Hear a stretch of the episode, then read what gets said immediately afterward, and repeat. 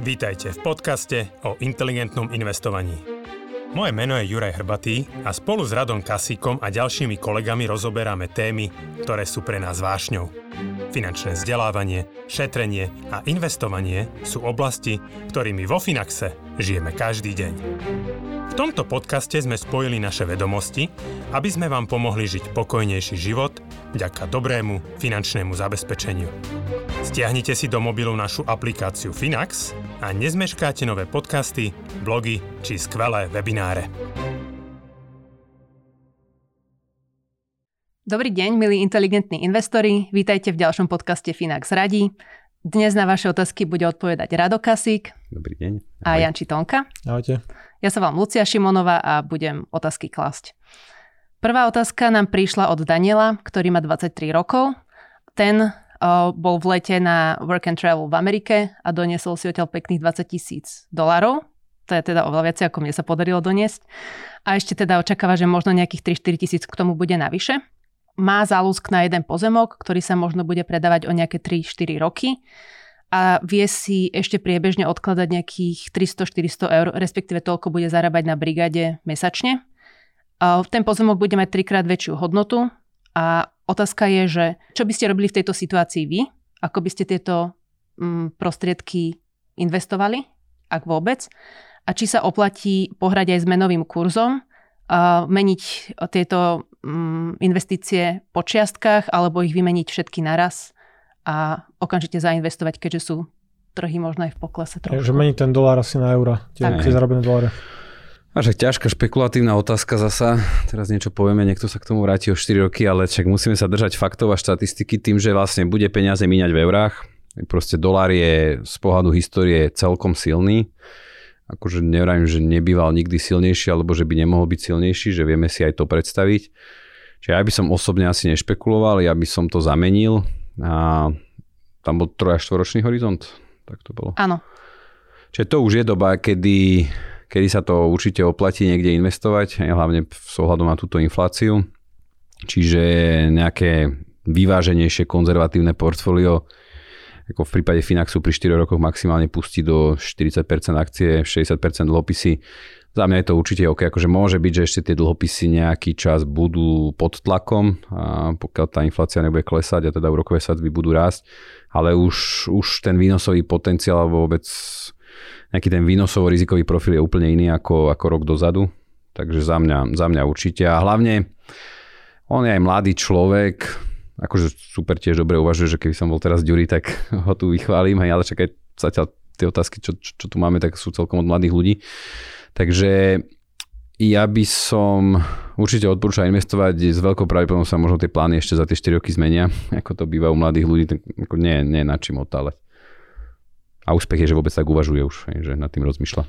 Hej, ja len doplním akože tú odpoveď, že tam spomína, ako sa volal? Daniel. A že plánuje potom akože kúpiť ten pozemok, ktorý bude mať akože násobnú hodnotu alebo násobnú cenu, ako to, čo má našetrené, ale v zásade tých $20,000, eur, ten kurz je okolo jednotky teraz, tak už tým pádom má našetrených tých 20% z tej kúpnej ceny, aj keď ten pozemok bude stať 80 alebo 100 tisíc eur, čiže minimálne tú prípravu na kúpu tej nehnuteľnosti alebo teda pozemku v tomto prípade má zabezpečenú. Ale aj tak akože väčšiu úlohu bude hrať to, kde bude o 3-4 roky akože pracovne, kariérne, čiže už nebude študent, už bude zamestnaný a skôr sa potom treba pripraviť na hypotéku, na nejaké ďalšie výdavky, čo s tým pozemkom chce robiť, čiže ako dofinancuje z tých zvyšných 80% kúpnej ceny, lebo samozrejme akože keď to zainvestuje na 3-4 roky, tak akože bude tam mať asi nejaké zhodnotenie, pravdepodobne. Ale treba sa potom začať pripravovať aj na tie ostatné výdavky, finančná rezerva, keď bude mať nejakú hypotéku, keď kúpi ten pozemok, čiže dobudovať, došetriť tú finančnú rezervu, snažiť sa nejako posunúť sa možno v práci kariérne, splniť všetky tie kritériá, nezadlžiť sa zbytočne na nejaké iné veci, čiže ale áno, akože je ďalej asi ako my dvaja sme boli, alebo ja som nebol na work and travel, ale akože veľmi pekný zárobok a zase ten zárobok je o 20% vyšší už len vďaka tomu, že euro koľko stratilo od začiatku roka, že celkom fajn zarábať doláre, vrátiť sa do Európy a skúpiť tu lacné nehnuteľnosti. Áno, že akože zasa je presne to, že on bude mať ten finančný majetok už na to, na čo to použije, ako to prehodnotí, je v zásade na ňom, čiže určite dobre začať hneď. A hlavne už keď teraz je schopný počas vysokej školy aj, tam to bolo 300 alebo 400 eur mesačne? 300 až 400. Takže to je super, že keď začne pracovať a začne zarábať 1000, 2000, 3000 eur, tak bude schopný čo ušetriť 2000 eur. Takže určite super. Super. Ďalšia otázka opäť od mladého človeka. Jakub píše, že u nás má už čerstvo založené dlhodobé investovanie a chcel by si odkladať aj nejaké krátkodobé peniaze. Zvažoval našu inteligentnú peňaženku, ale porovnával si ho s IAD realitným fondom, ktorý má stabilne 4% zhodnotenie a teda váha, že kam s tými peniazmi? No, väčšina téma tiež. A akože ja, áno, že tie čísla sú pekné, pravdepodobne nejaký čas budú. A keď kto vie práve vzhľadom na situáciu, že ako sa to zmení, ako sa to otočí. O, ťažko vlastne proti tomuto bojovať, aj keď sa človek pozrie na ten, ja neviem, koľko to môže tam byť už 6, 7, 10 ročný graf a naozaj sú to také konštantné schody do neba. Ťažko sa proti tomu bojuje, že tam proste tá emócia zvíťazí a to rácio tam moc nejde do hlavy. Ale prvá vec, pokiaľ sa bavíme o krátkodobom investovaní, nehnuteľnosti nemajú s týmto nič spoločné. Že nehnuteľnosti, keby sme brali základné triedy aktív, hotovosť, nehnuteľnosti, dlhopisy, akcie, sú v podstate najmenej likvidné aktívum. A to riziko možno vyjadrené nejakým priemerným kolísaním ceny nie je veľmi ďaleko od akcií. Čiže naozaj to je vec, ktorá proste balancuje na hrane až za hranou akcií. Za mňa ten výnos dlhodobý nehnuteľnosti tomu nezodpovedá. Tu sa, či sa budeme prieť alebo nie. Ale myslím, že budeš súhlasiť, že tam akorát sa bavíme o tej páke, že je pomerne ľahko získateľná teraz hypotéka. Čiže ako keby z hľadiska toho profilu vôbec rizikového týchto peňazí to úplne nie je vhodná investícia. A keď sme ešte ďalej, že napríklad oni v štatúte fondu majú aj to, že pokiaľ by teda nemali nejaké väčšie výbery a nemajú dostatok hotovosti, tak vlastne až rok môžu odložiť ten výber, čo pri štandardných podielových fondov zo zákona myslím, že do 14 dní maximálne musia byť peniaze vyplatené. A ďalšia vec, že celkovo akože profil toho fondu je ako náklady, zdaňovanie a tak ďalej, že... Až to sú 4% pred daňou, že reálne sa bavíme o 3,2 podaní alebo 3, niečo. Ale takto poviem, teba sa opýtam, Janči, že ty si pomerne veľký investor do realit. Aký výnos očakávaš od realit, aby si do nich investoval? Tak akože ja nevyužívam žiadne podielové fondy na reality, že pre mňa sú reality zaujímavé len s pákou a páku, pokiaľ nie som nejaký kvalifikovaný investor a nedávam tých 50 000 a viacej do nejakých akože špecifických fondov, v takomto fonde nedosiahnem. Určite by som neinvestoval do reality kvôli 3% v čistom, takže to je nezaujímavé, to kúpim naozaj akože korporátny dlhopis alebo keby som bol akože konzervatívny investor. Čiže takto, akože ja to poviem, že tam tie poplatky sa približujú teda až 2%, čiže automaticky ten fond zarába niekde okolo 6% v hrubom, čo už je taký nejaký výnos tých nehnuteľností, ako ja predpokladám, že oni žijú prevažne, alebo ten výnos vzniká prevažne z príjmu z prenajmov, že to sú väčšinou teda komerčné nehnuteľnosti v prípade tohto IAD. Áno, a potom nasleduje to preceňovanie a teda ďalšia téma, ku ktorej som sa chcel dostať, že akože my sme možno takí poškvrnení tým trhom, že my, to čo väčšina ľudí práve, keď som hovoril, že je to konštantný rast, väčšina ľudí stále ešte tie výkyvy toho akciového trhu vníma negatívne, ale pre nás je to akože pozitívny signál. Viem v každom momente predať, viem ako sa díva trh buď na konkrétnu akciu, na index, aj teraz možno sa bavíme o všeobecne akciovom trhu, o ekonomike, ale viem to kedykoľvek speňažiť. A tu v podstate trh neurčuje tú cenu. Že keby sa všetky tie aktíva obchodovali na burze, treba z tej nehnuteľnosti, ktoré ten fond vlastní, tak tá cena tiež kolíše. A potom môže dojsť k nepríjemným prekvapeniam, že zatiaľ tie fondy sú nastavené tak, ono to pravdepodobne asi dlho ešte bude, že majú stále väčší prílev peňazí ako odlev. Čiže oni nemusia tú nehnuteľnosť prehodnocovať. A keby sme sa teraz, keby boli nútení predať, ja neviem, polovicu toho portfólia, tak je veľmi, veľmi akože vážna otázka, či by to boli schopní predať za tú cenu, o akej účtujú, hej, v rámci toho fondu. A toto je problém, že ktorým ja sa neviem stotožniť, že proste ako náhle ja nemám na niečo trh, čiže nejaké to aktívum nie je oceňované trhom, ale je oceňované znalcom, akože ja netvrdím, že ten znalec to proste nafúkuje alebo ustreluje, ale akože pokiaľ nejaký ten fond naozaj bol nútený predávať niektorú nehnuteľnosť, treba kvôli zvýšeným výberom, tak tá cena je zaručene iná. Áno, že ako hovorí Rado, že pri ETF-kách, pri takomto investovaní, ako propagujeme my, že u nás tie rizika sú odkryté. Aby nám niekto večítal to, že to je vlastne... Ja, či to tak vždy pekne povie. Akože u nás to je ocenené férovo, každú minútu, každý deň, lebo milióny proste účastníkov toho trhu nachádzajú nejakú akože férovú cenu pre každé aktívum. Tie slovenské realitné fondy v tomto sú špecifické, že naozaj to vyzerajú ako schody do neba, aj keď také pomalé schody maličké. Ale realitné investičné trusty, veľmi obľúbená veľká trieda aktív, REITs, primárne možno pre amerických alebo takých akože investorov, ktorí sú možno trošku sofistikovanejší, nakupujú si takéto realitné fondy na burze.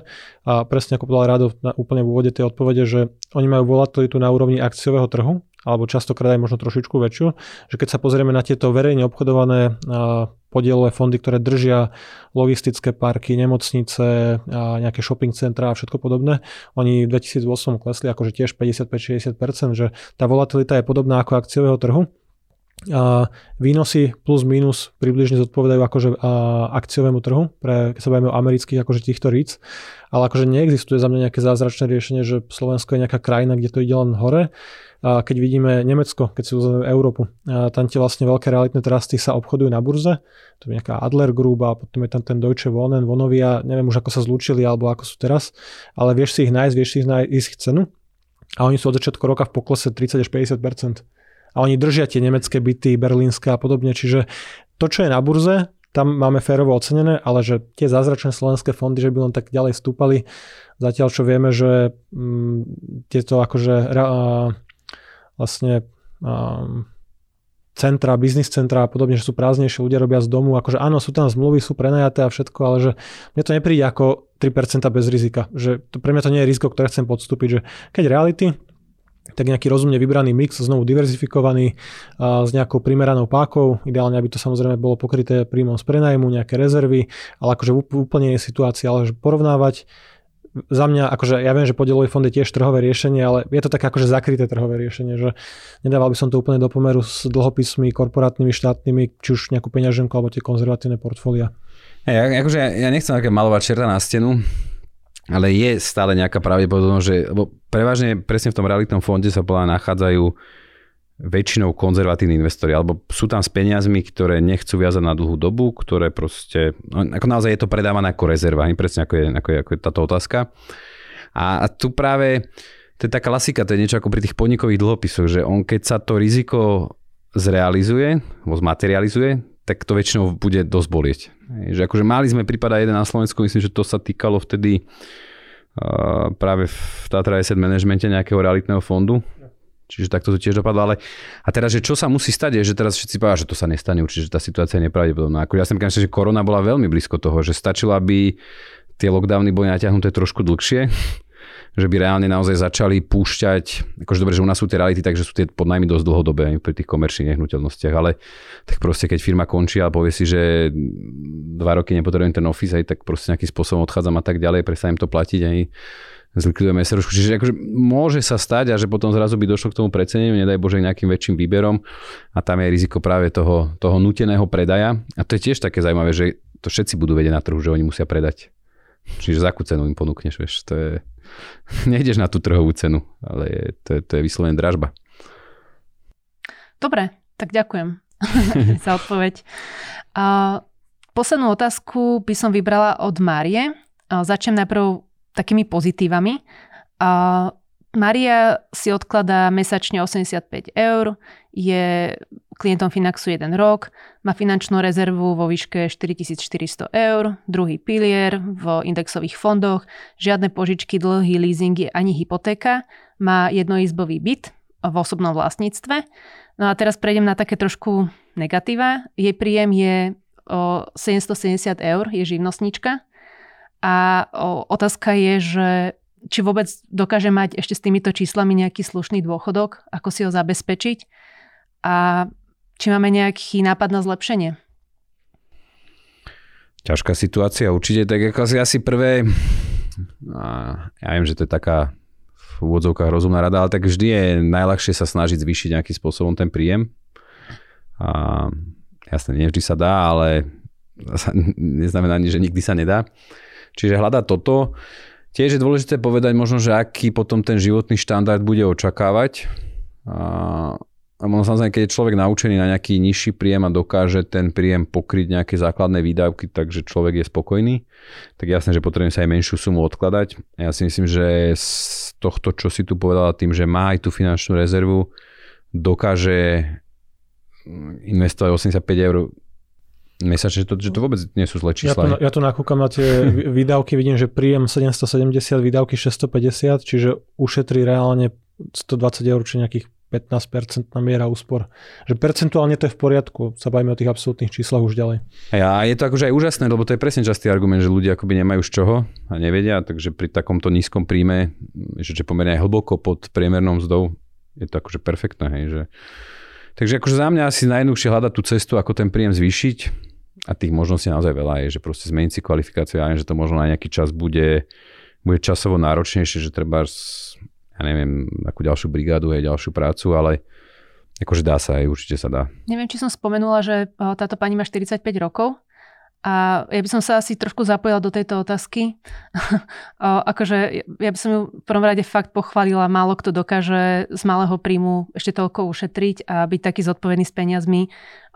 Za mňa úplne úžasné a súhlasím, tu není iná cesta, ako hľadať nejaký spôsob, ako navýšiť ten príjem.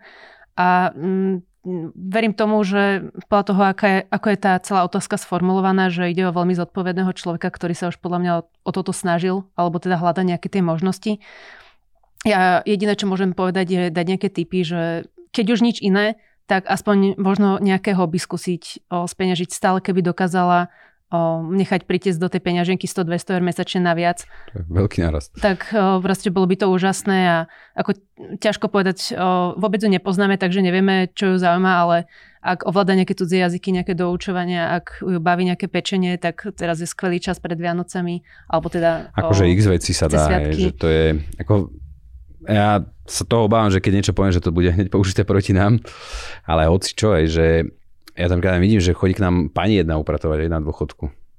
To je... A ona v podstate akože popri dôchodku sa týmto živí.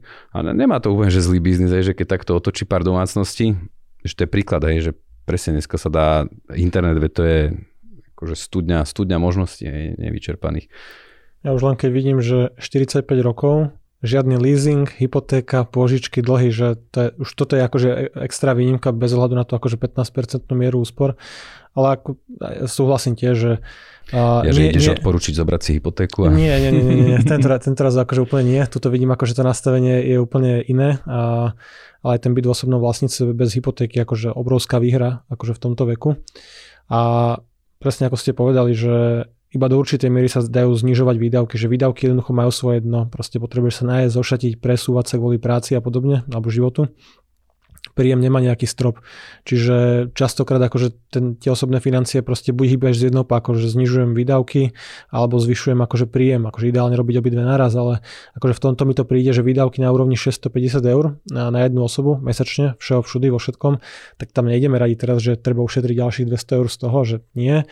Treba sa snažiť nejako zarobiť ďalších 100, 200, 300 eur, že môže to byť nejaká rekvalifikácia, zmena kariéry, nie je na to neskoro, hovorím, nepoznáme tú osobnú situáciu, ale akože celkovo to nie je zle, len treba brať do úvahy to, že tým, že Mária je živnostnička, tak akože nemôže počítať s takým dôchodkom, ako keby tú mzdu mala možno akože TPP na trvalý pracovný pomer, čiže tam aj treba akože nutne viacej šetriť, čiže tých 120 eur mesačne alebo 80, ktoré investuje, je fajn, ale ten pokles životnej úrovne akože na dôchodku by mohol byť akože nepríjemný aj v tomto prípade. Pokiaľ sa nepodarí na tie ďalšie 2 dekády povedzme do dôchodku a nejako pohnúť s tou mierou úspor alebo s tým príjmom, akože navýšiť jednoducho ten príjem a tú investíciu. Lebo živnostníci sú v tomto akože znevýhodnení. Tak aspoň málom pomôžeme, nie? Pošleme poukážku. A konečne taká trošku otázka, väčšia výzva. Jasné, to je dobrý nápad. Dobre, a posledná otázka, ktorú by som vám rada položila, sa týka tipu na knihu, konkrétne pre deti, že či existuje nejaká kniha, ktorú by sme my odporúčili, ktorou sa riadiť pri...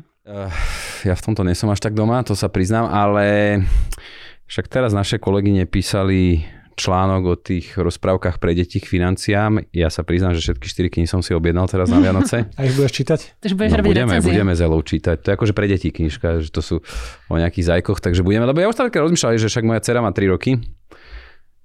To je akože ešte reálne vek, kedy moc ešte akože nevníma aj ten svetodianie, nepozná čísla, ale už nejakým spôsobom by som jej to chcel vštepovať, však sa tu o tom veľa toho bavíme, ale úplne som nenašiel taký spôsob a presne, že asi to tak, že má aj pokladničku, šetri, on to pravidelne nám rabuje peňaženku a hádže to tam. Vrajím sa už, že už má viac peňazí ako niektorí členovia rodiny. Ale že presne takéto knižka, no som sám zvedavý. Čiže môžeme potom po novom roku spraviť nejaké recenzie na to aj takéto ústne. Ja mám tip iba na jednu knihu, ktorú som ale nedočítala, som ju aj doniesla. To je táto, Smart Money, Smart Kids od Rachel Cruz, neviem, či ju vidieť. Rachel Cruz, táto autorka je vlastne dcerou Davea Ramseyho, ktorého sme tu častejšie spomínali. Ja som knihu nedočítala, lebo niekde v polovici som si povedala, že dobre, dočítam tieto tipy, až keď sa ma to bude reálne týkať, lebo ja ich dovtedy zabudnem. Čiže takože odporúčanie pre rodičov, hej? Že... Odporúčanie pre rodičov.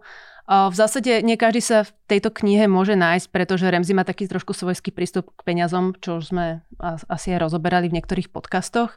Ale je tam taký návod, ako pristúpiť k deťom podľa toho, v akom sú veku, že napríklad 3 až 5 ročné, ako ich učiť už nejaké prvé návyky s peniazmi, potom neskôr vo vyššom veku.